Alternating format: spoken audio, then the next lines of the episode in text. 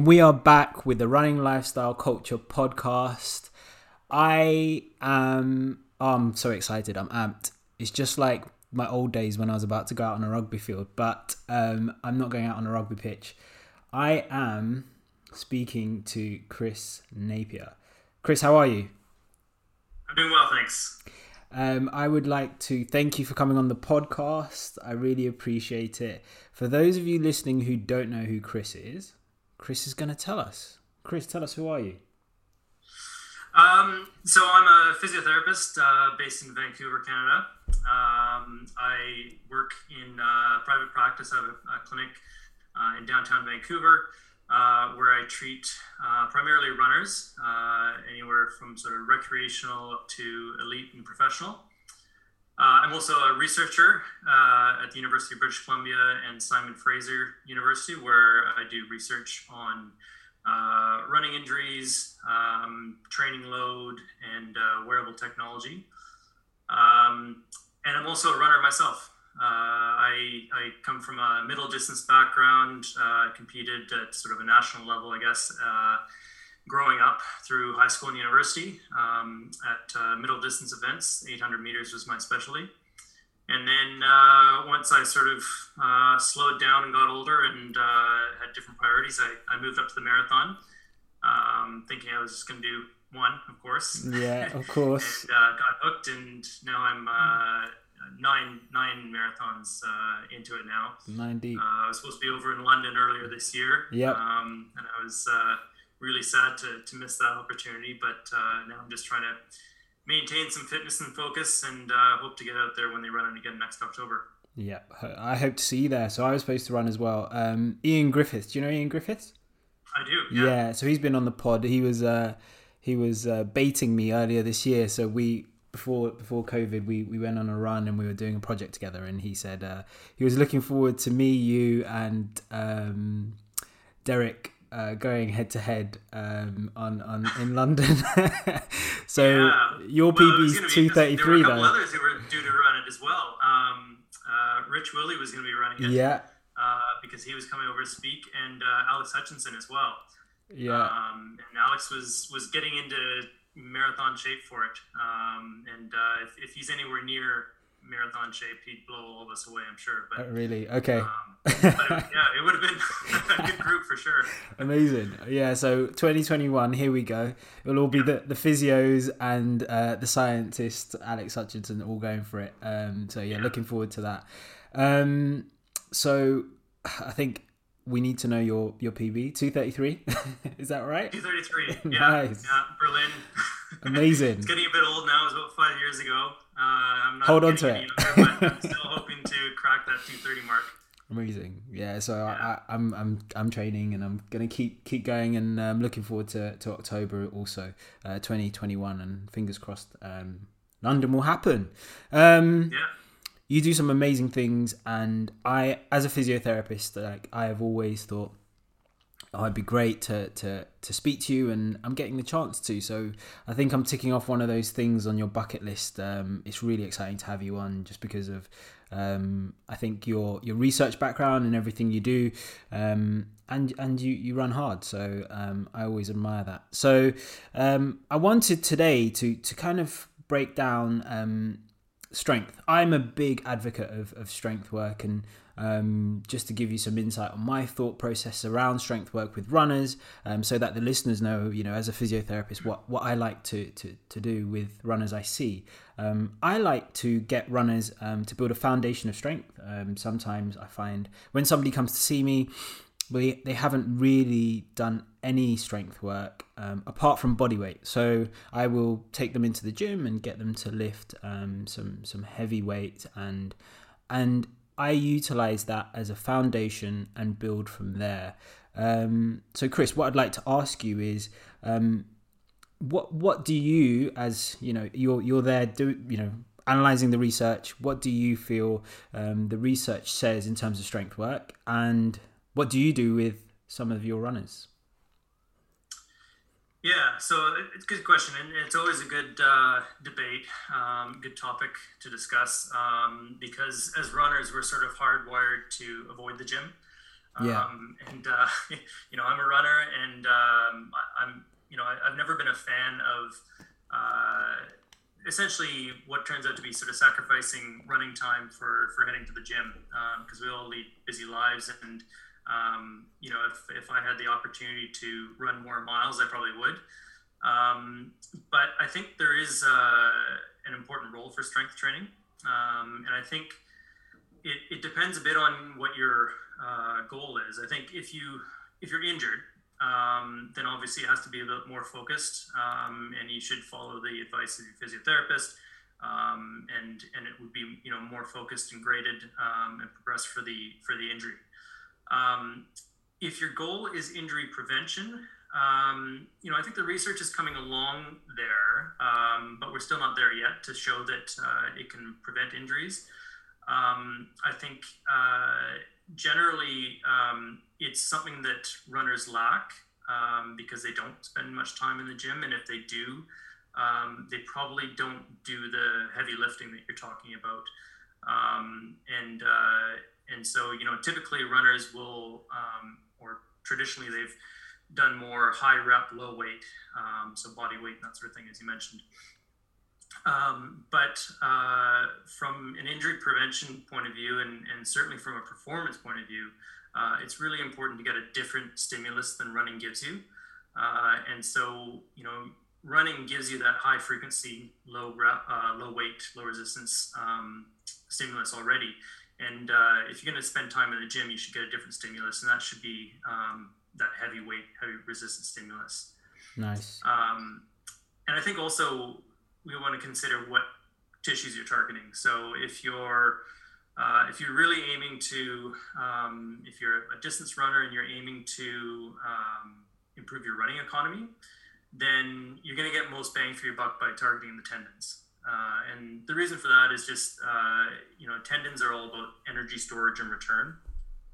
And when you um, when you stiffen up a tendon by by doing the the heavy slow resistance training, um, you create um, more ability for that tendon to store energy and release it from stride to stride. And so, uh, if you think about something like the Achilles tendon, uh, when you land, that Achilles stretches out, um, and then it rebounds back um, to give you uh, up to fifty percent of the the work you need to do by yourself. Nice. The next stride. So it's quite significant. So yeah. If you're going to spend time in the gym uh, with the goal of um, improving your performance um, through running economy, then you should be spending time on stiffening up those tendons, and especially the Achilles tendon. Wow. Okay, so just a few things there. I'm completely opposite to you. I would rather go to the gym than do some more miles. Okay. I think I think that just comes from, like, as a child playing rugby, as I was talking about, and just some yeah. certain sports. You'd be in the gym, and it's like the, the stimulus from the gym, I get, I, I tend to get a better sensation on the road. Um, so that's just my, my, my kind of caveat. And I guess that's where my bias comes in. Um, and what, what, um, specific exercise improved the tendon, um, energy return by fifty percent? Was it squats, or was it calf raises, or did, no, no, do so, we know? um, so When when looking at the the work uh, done to um, sort of power you from stride to stride, um, the Achilles tendon, there are some studies that have shown that the Achilles tendon um, provides up to fifty percent of the the um, the work needed to power into the next stride. Um, so it wasn't looking at specific studies that have sort of done strengthening programs to do that. But okay. We know that if we increase the stiffness of the tendon, um, that's going to increase your energy return. And I, I I'm going to show you, I can show you an example here. And I, I stole this from uh, Keith Barr, who does a much better job of explaining this than I'm about to. But nice. Um, if if we picture this as your Achilles tendon, all right, it's an yeah. elastic band. And essentially that's kind of what we're we're talking about. Um, we can have this analogy of springs or elastics, right? Yeah. So um, when you land, you get that stretching reflex, right? The yep. stretching out of the Achilles tendon. Yep. And then um, it's going to store that energy and bounce back. Yep. Right? So it's going to assist you. I'm not having to push these pencils back together. Um, it's it's assisting back up against that because of the energy stored in the elastic band. Yep. Okay, so that's your Achilles tendon. Now, if we um, strengthen that up,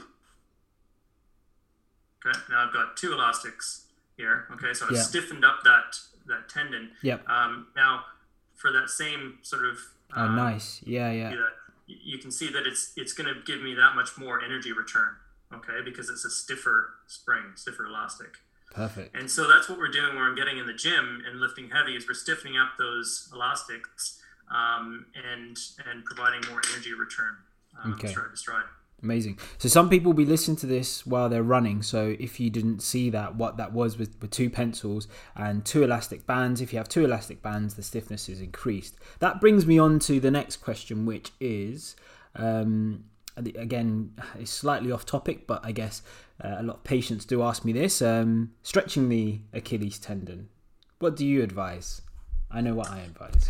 yeah, yeah. So, um, so static stretching... Uh, You know, I, I think I don't really advise static stretching uh, at all, um, and and certainly not for the the sagittal plane muscles. And by sagittal plane, I mean um, the ones that are sort of in the, the direction of running. So things like the Achilles or calf, uh, the quads. Um, yeah. When we get into um, out of plane muscles um, and uh, and perhaps uh, you know sort of getting up around the hip. Um, I think static stretching can have a role, um, and uh, and sometimes it just feels good to to stretch out some of those um, muscles up around the, the hips and the glutes. Um, but you know, if if we go back to that elastic band example, if I just you know stretch this out and held it there, right? If I hold that elastic band there and keep stretching it, stretching it, we're going to lose some of that elasticity in that uh, elastic band yeah. or in that tendon, which is exactly the opposite of what we want to do, right? Yeah. Um, so that's where you have to be a little bit careful. Um, I think rather than focusing on stretching, I, I focus on uh, joint mobility. Uh, I think it's important to have good joint mobility. Um, again, not necessarily in that sagittal plane, um, but uh, but more if you're, um, you know, if you're feeling tightness or stiffness through the hips, um, as most you know high mileage runners would be familiar with, um, you get that sort of stiffness and, and tightness around the hips, um, which can be uncomfortable. Then I think um, doing some static stre- static stretching around the hips is useful, um, but certainly doing dynamic stretching is where I would focus your attention. Um, and and doing that uh, before any sort of harder efforts, um, before races, that sort of thing. Um, and uh, yeah, rather than wasting your time on, on static stretching. I think we're on the same page. There's going to be some people who are absolutely shocked by this because um, static stretching is seems to be the panacea, as we know. So there are articles that have reviewed and asked runners um, what do you think prevents injury, and we know that the num- one of the number one Um, things that people think prevents injury uh, is static stretching, and um, yeah, right up there with shoes. yes, of Which course. I can, I can also go on a rant about. we can't we can't forget the shoes. Um, we'll leave the shoes off the off for tonight for this for this for this episode. But I think the key thing to think about is that energy return, um, and I think you you from, from my perspective, um, similarly uh, to you, Chris, I just feel that we. With our busy lives, we can use our time so much more effectively. Um, let's get back. I, I agree. I think that's really what it comes down to is uh, is how much time do you have? And if you've got time and it feels good uh, to do some static stretching, then by all means, go ahead.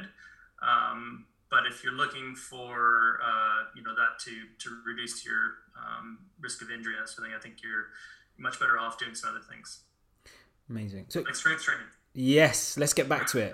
So you, you mentioned that um, we're getting there in terms of the research. Now, um, I love to learn from you on Twitter. So can you teach us and teach our listeners a little bit about maybe some of the um, the research and why you feel that um, we are getting there slightly in, in getting closer to that injury prevention by doing uh, strength training?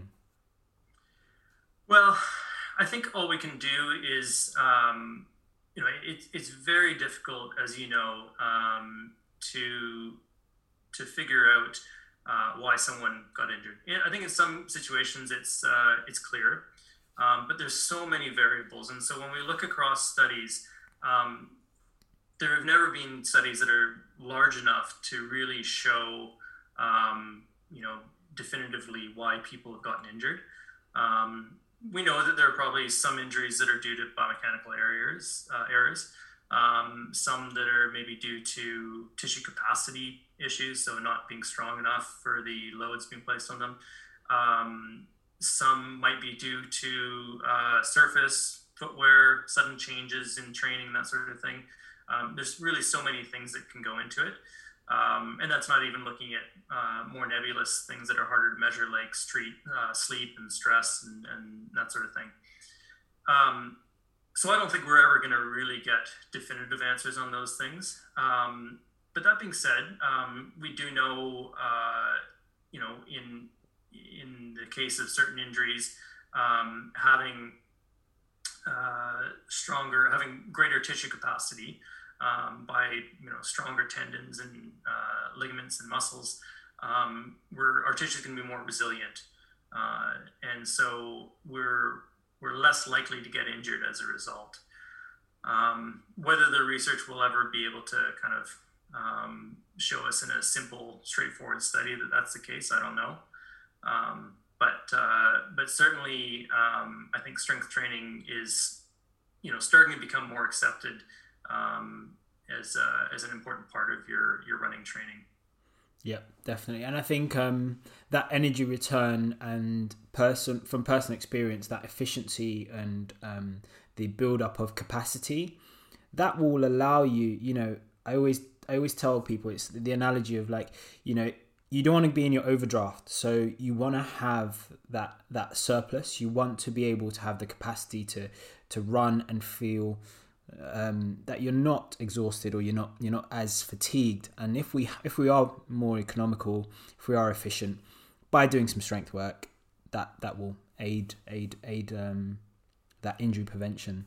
Um, how heavy is heavy? How heavy would you would you kind of wait? Do you have a cutoff of, of how heavy you would prescribe um, in terms of heavy strength training? Well, I mean, you need to be. Um... You know, again, if we're targeting tendons through heavy, slow resistance training, we're we're looking at, um, you know, seventy to eighty percent of one rep max.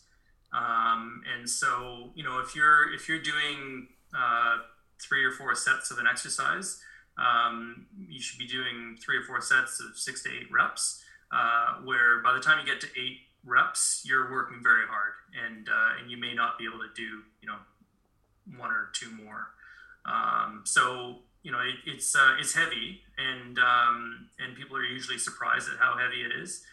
Um, and, and the other thing is that runners aren't necessarily used to working out in the gym. Um, and so I think it's important to start off lighter and make sure you've got the movement, um, you know, you can perform the movement safely and you've got someone maybe showing you how and, and watching you, uh, before you start to go that heavy because, um, you know, it, it can be. Uh, you can certainly end up with, with an injury if you yep. if you do lift too heavy um, without being prepared for that movement. Um, but yeah, it's heavy, and and, and usually I, I recommend performing it when you can on, on a single leg uh, at a time. Um, and uh, and so if you're going in, in one direction, if we're talking about a, a heel drop, for instance, I recommend you know going up against the resistance with two legs. Uh, and then taking one leg away and, and dropping down with one. Uh, and that way you can kind of work through the, the full range of the movement slowly um, and with maximal resistance. Nice. Yeah, I've I've um, clinically had a few um, episodes when I've had runners who were high mileage runners um, or runners who were new to strength training, um, had done body weight training and yeah, definitely had the experience of shock uh, when the next day they... They, they were stumbling and, and everything was tight. Yeah. Um, so if you are listening, you know, you don't usually do strength training, please, um, as Chris has, has advised, start off lighter um, with your weights. And um, I, I definitely have experienced it and seen um, individuals and people who have said to me the next day, I couldn't I couldn't move or couldn't walk. And that muscle soreness was um, a, a serious effect to, to their to their few day next few days after training. And um in terms of the process when when we do we do that strength training, um should we just talk about some of the like physiology, because I think it's sometimes really good for people to understand that. And we know clinically, if you understand something, you're you're more likely to to probably adhere to it and and consistently do it. Um, maybe maybe can you kind of talk us through the the neuro the neural response um, uh, sometimes when we see these these um, these episodes of strength training? So sorry, um, just so I understand the question. You so so like we we sometimes have that that initial recruitment um, from the nervous system, who which some people may not. You know, listening may not understand, so maybe we could talk through that process. And uh, yeah, so yeah, so I think um, you know, initially um, you can you can have some initial gains in in strength, in force production, um, very quickly when you start strength training, um, and and you know, in the order of sort of one to two weeks, you'll see improvements, um, and uh, and this that's mainly due to the you know changes in um, your ability to coordinate and maximally recruit muscle fibers um, at a neurological level. Um, you're also going to be increasing um, and improving blood supply to those uh, muscles. And so that again is going to provide them with more oxygen and ability to um, produce more force. Um, so you'll see those kind of early on. Um, but then, you know, it, it's important, and I, I really sort of try and emphasize this with my patients, is that um, you need to stick to that training program for a good three months to see true uh, muscle hypertrophy. So those, those true strength gains from mm. building bigger muscles or tendons. Um, and uh, and so, you know, when I start runners out on, on these programs, we start off slowly and conservatively just to make sure they've got these movements and they can integrate it into their program. Um, and then we really focus on um, building into that high resistance, um, and then progressing that resistance as well um, is key. So making sure that they're continuing to um, increase that stimulus. They don't, so they don't get to a level where um, they've, they've increased some strength and could lift more, but they're not challenging themselves as much. So we keep increasing the, the resistance um, up to, to three months. And then we can start to, um, you know, have it more as a, a maintenance program. And there is some good research that shows that um, with even just one or two days a week, Um, you can maintain good strength um, through heavy lifting, and so um, runners are much happier. Sort of when they hear that, um, they can kind of they can squeeze yeah. that into their their yeah. training program, and especially if you're building for a, a particular race uh, or a season, um, you know, it's it's good to kind of plan all that into your your schedule. Yeah, that's exactly what I wanted to kind of highlight, because what what happens is people get get excited. They're like, ah, oh, I'm strong now, so I, I'm done. Manny, yeah. I won't see you. I'm gone, Manny. I'm gone. Um, and then I try and, you know, it's, it's trying to explain that, you know, you you've got that extra recruitment. Your nervous system um, is is is excited. It's fired up, but we still have time to build those muscle fibers and and the actual true hypertrophy, which is um, our analogy for and, and scientific term for saying that your muscles will will increase in size and bulk. Um, that takes the twelve weeks that Chris just uh, mentioned, and um, stick at it. That's what we're trying to say. Keep going. Yeah.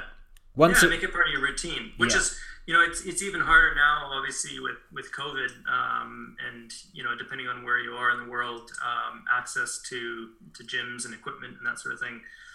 Um, but again, I, I really emphasize keeping it simple. Um, and, uh, and, you know, it's, as a clinician working through this, it's, it's, um, I've sort of had to come up with lots of different, you know, ways of doing these things at home. Um, and, and I've heard some really good, uh, you know, ways of doing this at home from, from patients with th- things that they've figured out. Yeah. Um, obviously if you have access, uh, or, you know, can order, uh, a, a barbell and some weights. Yeah. Um, I think that can be enough for, for most things you need to do.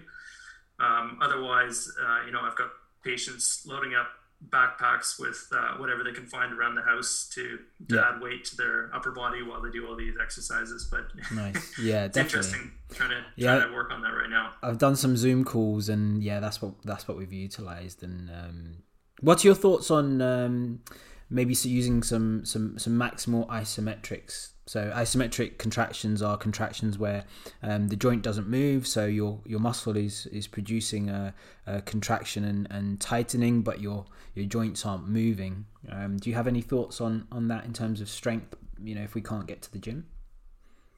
Yeah, I think it's certainly something. Um, well, so so I think it can be very helpful, uh, and I often start off that way in um, when I've got someone who's dealing with an injury. Um, so if someone who's got more of an acute uh, Achilles tendinopathy and mm. um, and they're very irritable and, and not finding, um, you know, that they can do heel drops um, without really flaring up their condition, um, I definitely go to isometrics. Yeah. Um, and I think that can be really, really helpful uh, in those early stages.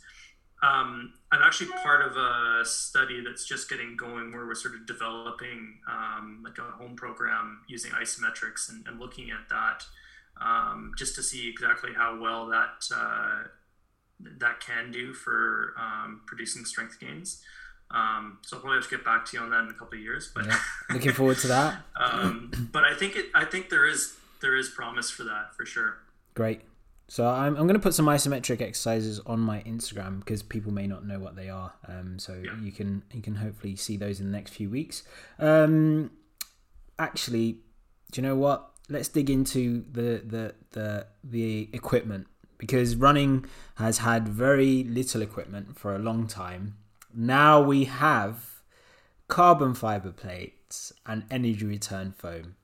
Now you're strong. Now you've been to the gym for twelve weeks. What are we doing with these um, new pieces of equipment? Are they the be-all and end-all? Are they amazing, Chris? Are they everything we need and want? Well, should we you know, all have one? A, it's certainly, it's a revolution in in uh, running technology for sure, um, and uh, and I, I think there's there's really no doubt that it's uh, had an influence on performance. We've seen that at the Um, at the top levels and international levels, uh, with a number of records being broken over the last few years, and and not only that, but being smashed, um, really smashed, and and uh, so I think certainly um, there's a performance benefit to these new shoes. Um, you know, I, I'm not going to wade into the debate right now about uh, whether that's good for the sport or bad. I think you know that's. Uh, probably a, a personal, you know, belief. Yeah. Um, and I, I think, you know, probably what's more important to our viewers is, is, uh, you know, what, how they should use that technology if they want to, right? Because, um, we don't have, uh, any good studies yet of, you know, what that may result, um, or how that may affect, uh, injury development. Um, you know, is, is there a risk to wearing these shoes? Um, you know, does it put more strain on certain tissues? Um, does it, uh, does it make it soft?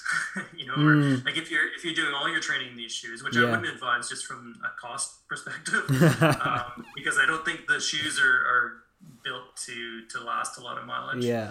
Um, but you know, if, if you are doing that, um, you know, are we concerned about, uh, injuries from that? I don't know the answer to that yet. Yeah. Um, But uh, but then also, um, you know, what does it do to your mechanics? And I think, yeah. you know, I've heard anecdotally and, and myself uh, sort of, you know, from experiencing some of these shoes um, personally, uh, you know, one thing that seems to be consistent with these shoes is they all have higher platforms. So the midsole's yeah. thicker. Yeah. Um, and so, you know, when when that happens, you've you're basically putting yourself up on a a raised platform, and when you're running in a straight line, that's maybe not perhaps uh, too big a deal. But if you're um, turning corners quickly, um, you know that could put you at higher risk of ankle sprain. Uh, if you're running in trails, uh, your stability is going to be reduced. So, you know, there's there's obvious things like that. Um, also, with the carbon plate, it uh, it's designed to make your foot more rigid, so you don't lose that energy through the uh, the big toe joint. Um, but, uh, you know, that's going to change your mechanics in the foot and ankle as well. Um, and in some cases that might be a good thing, uh, for some people. I think I, I've certainly prescribed those shoes for people, yeah. um, who maybe have that, uh, uh, first M T P, um, you know, arthritis that you see, um, because it makes it more rigid. And so you don't get that movement through there. Great. Mm-hmm. Um, for others though, it may, uh, increase, um, injury risk. So I, I think, we may start to see, um, you know, the research over the next year or two come out over that, um, where we have a bit more details of that. But yeah, I think, um, I think there there is some caution necessary um, from using those shoes. But, I mean, you know, I like running in them. Tell me about it. Same here. Um, I, I did a training session today, actually, in them. So, yeah, no, I'm I'm I'm pretty obsessed with them. But I think um, everything in, in moderation. I think uh, I, my rebuttal to that would probably be um, something like the Adi Boost. Um, you know, they were pretty low-profile shoes, and I had a, a few patients who came in with um, really extensive calf pain. Um, you know, we, we know that if you wear a certain shoe um, consistently through your training, that will change your mechanics. That's why we do tend to uh, prescribe, you know, to advise to the the variation of footwear, because that will change um, the the the ground reaction forces um, and the exposure to to your to ground reaction forces depending the shoe and, and what it does. So um, I completely agree with you. It's um it's it's about us um, making sure that we are giving um, patients the best advice possible um, and understanding, I think, where the limitations are with each each each piece of equipment. Um, and and I think, you know, I started running in Uh, really flat shoes, like you know, like something similar to the Adi Adi Boost, and they had no really low profile, and, and I would complain about calf pain. Uh, now I have no more calf pain, so I'm quite happy. yeah, yeah. Well, that's the thing, right? I mean, I think the uh, the most important thing is that if you do make a change in your footwear, uh, you know, in any direction, that you uh, do that gradually, because you know those sudden changes we know can result in injury. Um, so, you know, if you're saving those shoes for race day, you may want to try them out, you know, a few times before yeah. that and, and get used to them, because it could be, um, it could certainly change your mechanics. Um, and that, you know, can have performance benefits, but could potentially also increase your risk of injury. Nice. Okay, let's move on. I think we, um, so I've seen a new paper that you've just re- uh, produced, and I've been a big fan of this. So, um, I work with some some some runners, and I, I talk about R P E, rate of perceived exertion, and I think it's such a useful tool because our lives are so busy, are so hectic. We have internal stresses, external stresses. So your internal stresses could be your working environment, your family um, settings, social um, issues, stress. We all know those things can have an internal load, and we have external loads, which are, you know, the weather, the environment you're running in, um, who you're, you know, where you're running, um, footwear we've talked about, um, and even, you know, I guess things like uh, your your nutrition. All these things all play a part, um, and I think rate of perceived exertion sometimes can be quite a useful um, tool. And you've just been doing some, some some research around it. Can you kind of tell the listeners a bit more about what you've been doing? Yeah, so um, I've been working a little bit with uh, Max Paquette uh, at the University of Memphis, um, who, uh, if you're not familiar with him, he's um, a biomechanist, um, also uh, a, a coach uh, and a runner himself, um, and, uh, and fellow Canadian, even though he's living down in uh, Memphis. Nice. Um, And uh, and so we've been sort of working on, you know, different sort of ways to measure training load. Um, and uh, so we've now had, had three papers sort of come out in the last, uh, well, actually, third one should be out uh, in the next week or two um, in the International Journal of Sports Science and Coaching. Um, but uh, two papers studied already, uh, published already this year in Journal of Athletic Training and in uh, J O S P T. Um, on using R P E um, to get a better overall sense of um, training load or training stress. Um, and so, yeah, as you said, R P E sort of captures that internal load, which can be affected by things like sleep, stress, um, you know, diet, um, all kinds of things uh, can play into how you perceive um, that uh, external load. And the external load being um, sort of the uh, the load um, externally onto your body. And so, um, you know, typically runners just look at external load. They look at mileage. Um, you know, they measure their um, their weeks by how much mileage they've done. Um, and you can, you know, always ask any runner, you know, how many miles yeah. or how many kilometers have you done the last week, right? They can tell you. Um, but that's really only capturing one part of uh, the stress that you're experiencing uh, when you're training. Um, I always find it funny also, sorry, when, when people talk about mileage, they don't talk about how what ratio that mileage is. So how how much was that? Fa- how fast was was was your fast in terms of, you know, if your mileage was eighty kilometers, how many how much of that kilometers were actually at high intensity? Um, yeah. And and how much was it? You know, hill sprints, for instance, which I'm doing quite regularly, or we we we tend to not quantify that that mileage in terms of quality, um, which is really yeah. important. Yeah, sorry, I'll let you carry well, on. That, yeah, that's really where R P E comes in, because, um, you know, that external load, um, you know, you run, let's say you run eighty kilometers a week. Um, you know, if you're doing, you know, eighty kilometers of easy running, you know, um, that's completely different than doing, yeah. uh, you know, fifty kilometers of easy running and thirty kilometers of uh, interval work and hills and that sort of thing, right? Different stimuli. And so the stress is going to be totally different. Um, and so, uh, you know, R P E is a way of measuring your physiological and psychological um, uh, stress that relates to that load. And so, um, you know, if you're running, again, those easy kilometers, that might be, um, you know, an R P E of, uh, of two out of ten or three out of ten when you're running those. But when you're doing the high intensity interval work, um, you might be getting up around seven or eight out of ten. And uh, and so it gives us, when we combine those, um, it gives us a much better um, score, if you will, for, for the amount of stress or training load on your body. Um, and, you know, one of the easiest ways to do that is to um, essentially multiply your external load by your internal load and end up with a, a training score. And so um, it's easiest to do that with duration. If you, uh, instead of doing miles, you can do time, you can do minutes. Mm. Uh, so a, a sixty minute run uh, at an R P E of two uh, is going to be uh, an, a training load score of one hundred twenty. Mm-hmm. Um, whereas a sixty minute uh, run that includes uh, a bunch of interval work in it, maybe if you're doing a fartlek, um, maybe an R P E of five. Um, now you're looking at a score of three hundred for that run. Okay, so um, I think it's important to to make sure though that you're, you're you can compare within yourself, but not necessarily to others. I can't say, well, Manny, I did a, a yeah. run of three hundred today, and you know you only ran two hundred, so I I worked you know. I'm doing more than you, right? Yeah, yeah, yeah. um, it's uh, it's really a measure within yourself, um, and looking at change over time. So day to day and week to week, um, making sure that you're not uh, you know going up too fast um, in that training load.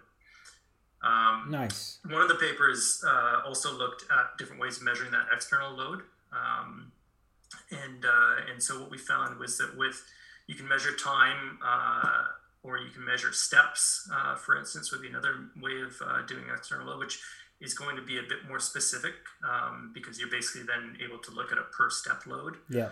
Um, or you could look at um, biomechanical measures, and that's what we did as well. We looked at cumulative shock, which is essentially how hard you hit the ground with each step and then multiplying that by the number of steps. Um, And uh, and from the preliminary analysis we did, um, we found that in some runners that was maybe more sensitive um, to the external loads that they were experiencing um, than looking at steps or time. Uh, and that's simply because um, you're going to get different levels of shock when you're doing different types of work. So if you're running um, downhill, for instance, it's going to be higher shock. Yeah. Um, so your, your body has to... Um, handle those higher loads that you're experiencing with each step. Or if you're doing speed work, it's going to be a higher shock. Um, or if you're running on different types of terrain, you might have uh, different levels of shock. And so, um, you know, if you're running on the same surface, same speed all the time, uh, probably not really an issue, and you can get away with just doing time or, or duration. Um, but if you vary your training a lot, um, then you may actually get a better reading from cumulative shock, which is pretty easy to measure with uh, some of the wearables out there on the market today. Nice. That's really um, taking it down to that nitty gritty and that deep dive of um, really focusing in on, yeah, the steps would be uh, quite, yeah, quite, quite large detail. Um, so from, I, I have witnessed and experienced with some runners, they find counting and measuring things really really useful, um, but sometimes it can be to the detriment of overall performance because they're constantly measuring every training session. So that's why I favor R P E. Runners tend to be type A. Yeah, exactly.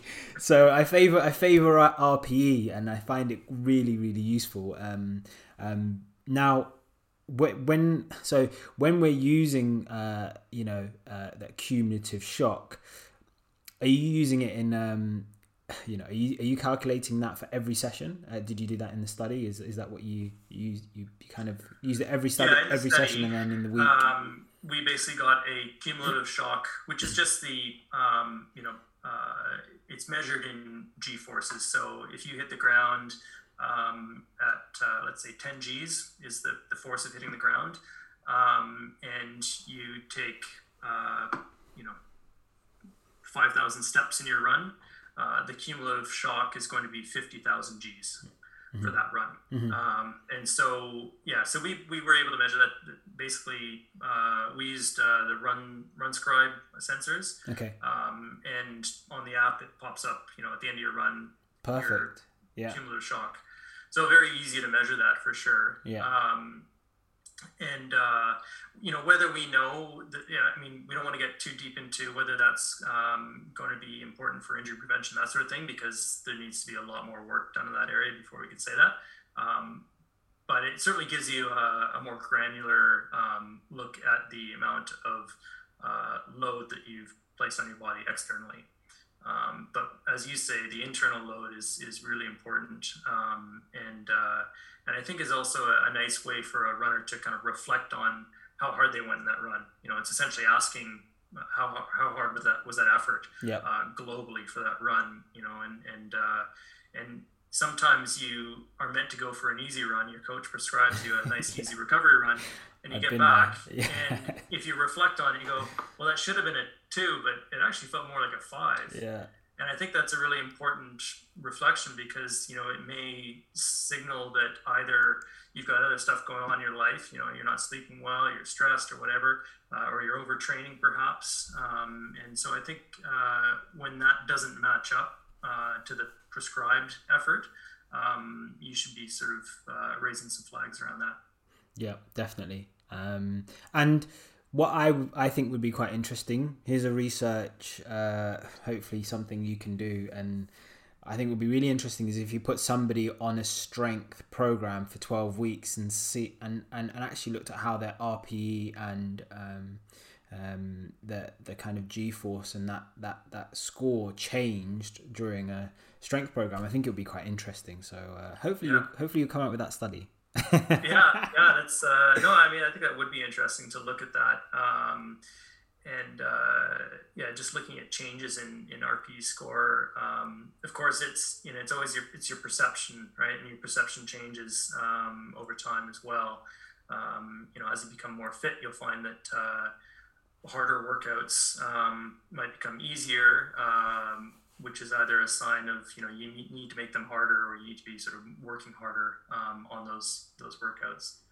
Yeah, I, I hold it at quite high regard simply because I think um, depending on your training history, so just say two weeks prior to, to, to a run, uh, for instance, there's a run today, if you have been consistently training well, your run today, no matter the the prescribed run, just say it's an easy run, you may run slower, but your R P E is obviously higher because of that experience you've had over the last two the previous two weeks.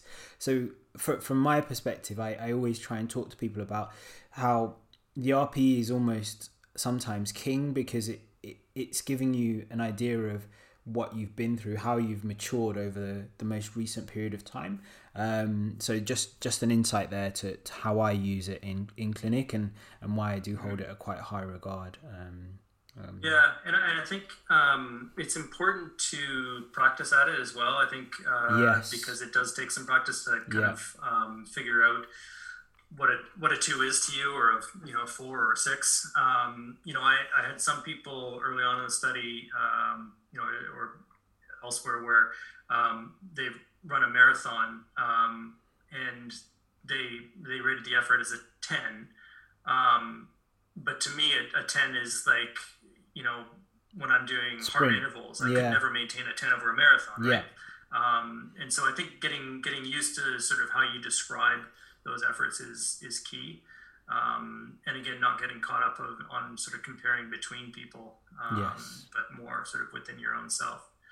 Um, I found that the biggest problem with it, uh, and I've heard this from others, is just compliance. Um, so, you know, you, with running nowadays, you've got your, your G P S watch, you get home, it tells you your time, distance, pace, how many steps you took, what your heart rate was, all these sort of things, right? Um, uploads it to, you know, your training log and Strava, and, and you're good. Um, R P E requires you to actually think about proactive, your run, yeah. and then, you know, input it somehow, you know, running it down in a log or whatever, and then sort of tracking that over time.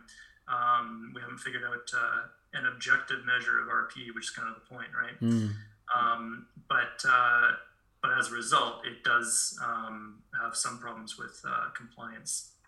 I hear you. So here's the last question.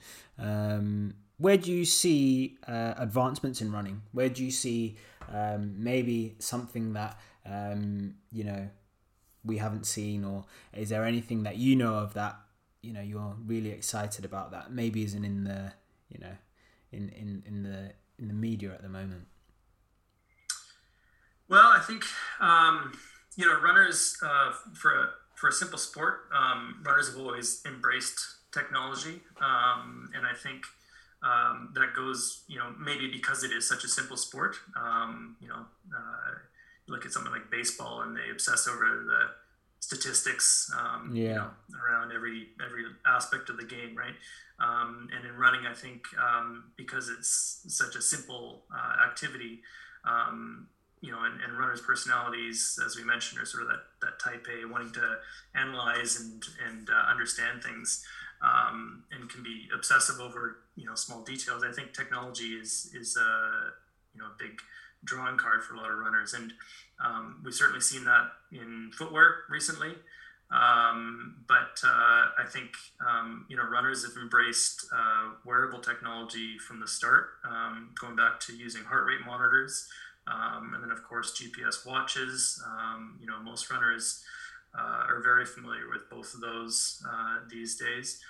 Uh, I think where we're going now, and you see it with some of these um, accessories that uh, you can sync up with your smartwatch. You can um, add a, a foot pod or a, a wearable um, that goes around your waist that can kind of measure things like impact, vertical oscillation, stride length, um, ground contact time, all these sort of biomechanical variables that Um, you know, previously were only available in a, a lab situation.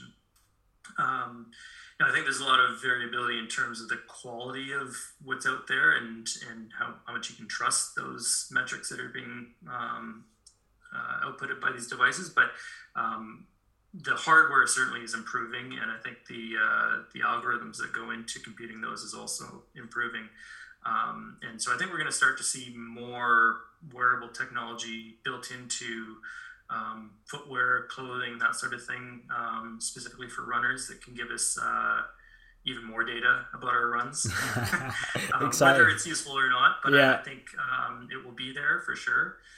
Um, and uh, yeah, that's that's probably where I see things going in the near future. I, I don't know if I see any um, massive changes in um, you know, the way we train or that sort of thing. Um, mm. But I could be wrong there. Yeah. Thank you so much. That was really, really good. I think um, we've got some real takeaway points. You know, strength training, we know, is something that we need to utilize. Um, you're in shock. I know we talked about stretching, and we both do not prescribe it as as physios, as physiotherapists and physical therapists. We, we feel that Um, we could use our time with you more efficiently. Um, and I would say that I agree with Chris. If you are going to stretch an area, um, maybe you would be stretching your hips, especially if you're desk-based and, and, and, and so on. Um, use your rate of perceived exertion. So how hard a session is, use that to your benefit. So try and record that. Uh, training logs. We're going back old school. Get your diary, diary out. I bet you've got a few training logs. Have you got a few? Yeah, I do. I do. Yeah, I've got the old, you know, pen and paper ones. Yeah, yeah. You know, now it's all online, but yeah, old I might go back. Uh, nice, nice. Yeah, I I use the I use the digital only. I'm I'm I'm a no paper man. Um, and lastly, yeah, some wearable technology. That's that's um That's what Chris does. And um, Chris, if people want to find you, where can they find you? Um, have you got uh, social um, yeah, media presence? Yeah, easiest would be probably on, on Twitter. Um, at RunnerPhysio is my uh, my handle there.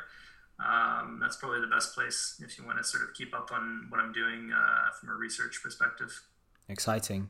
Um, so we brought you some science on this episode. We brought you the man himself, Chris Napier. Um, I'm excited to run London with you next year. I feel like it's going to happen. Um, I think it's going to be exciting, and I think it's going to be one for the record books, one for the ages. Um, by the way, Chris, before we go, I have one last request. So on this podcast, we end the podcast with a song choice. You can choose the tune, and we're going to play that tune out at the end of the podcast. So oh. what what are you going to choose? You you look nervous. Don't worry. No, no. Oh, You're I don't good. Have to sing it, do I? No, you don't have to sing it. Well, you could do. You could do. You could you could make it something new, but um, no, I'm yeah. joking. Let's tell me what it is, and I'll play a ten second snippet um, to end the podcast. Um, yeah, so what would you like to end the podcast with? What song would you like? Uh, one of my favorite all-time running tunes is uh, Where the Streets Have No Name by U two. Okay. Perfect. So we'll be playing Where the Streets Have No Name. I have been Manny. This has been Chris on the Running Lifestyle Culture podcast. Chris, thank you so much for coming on. Thanks so much.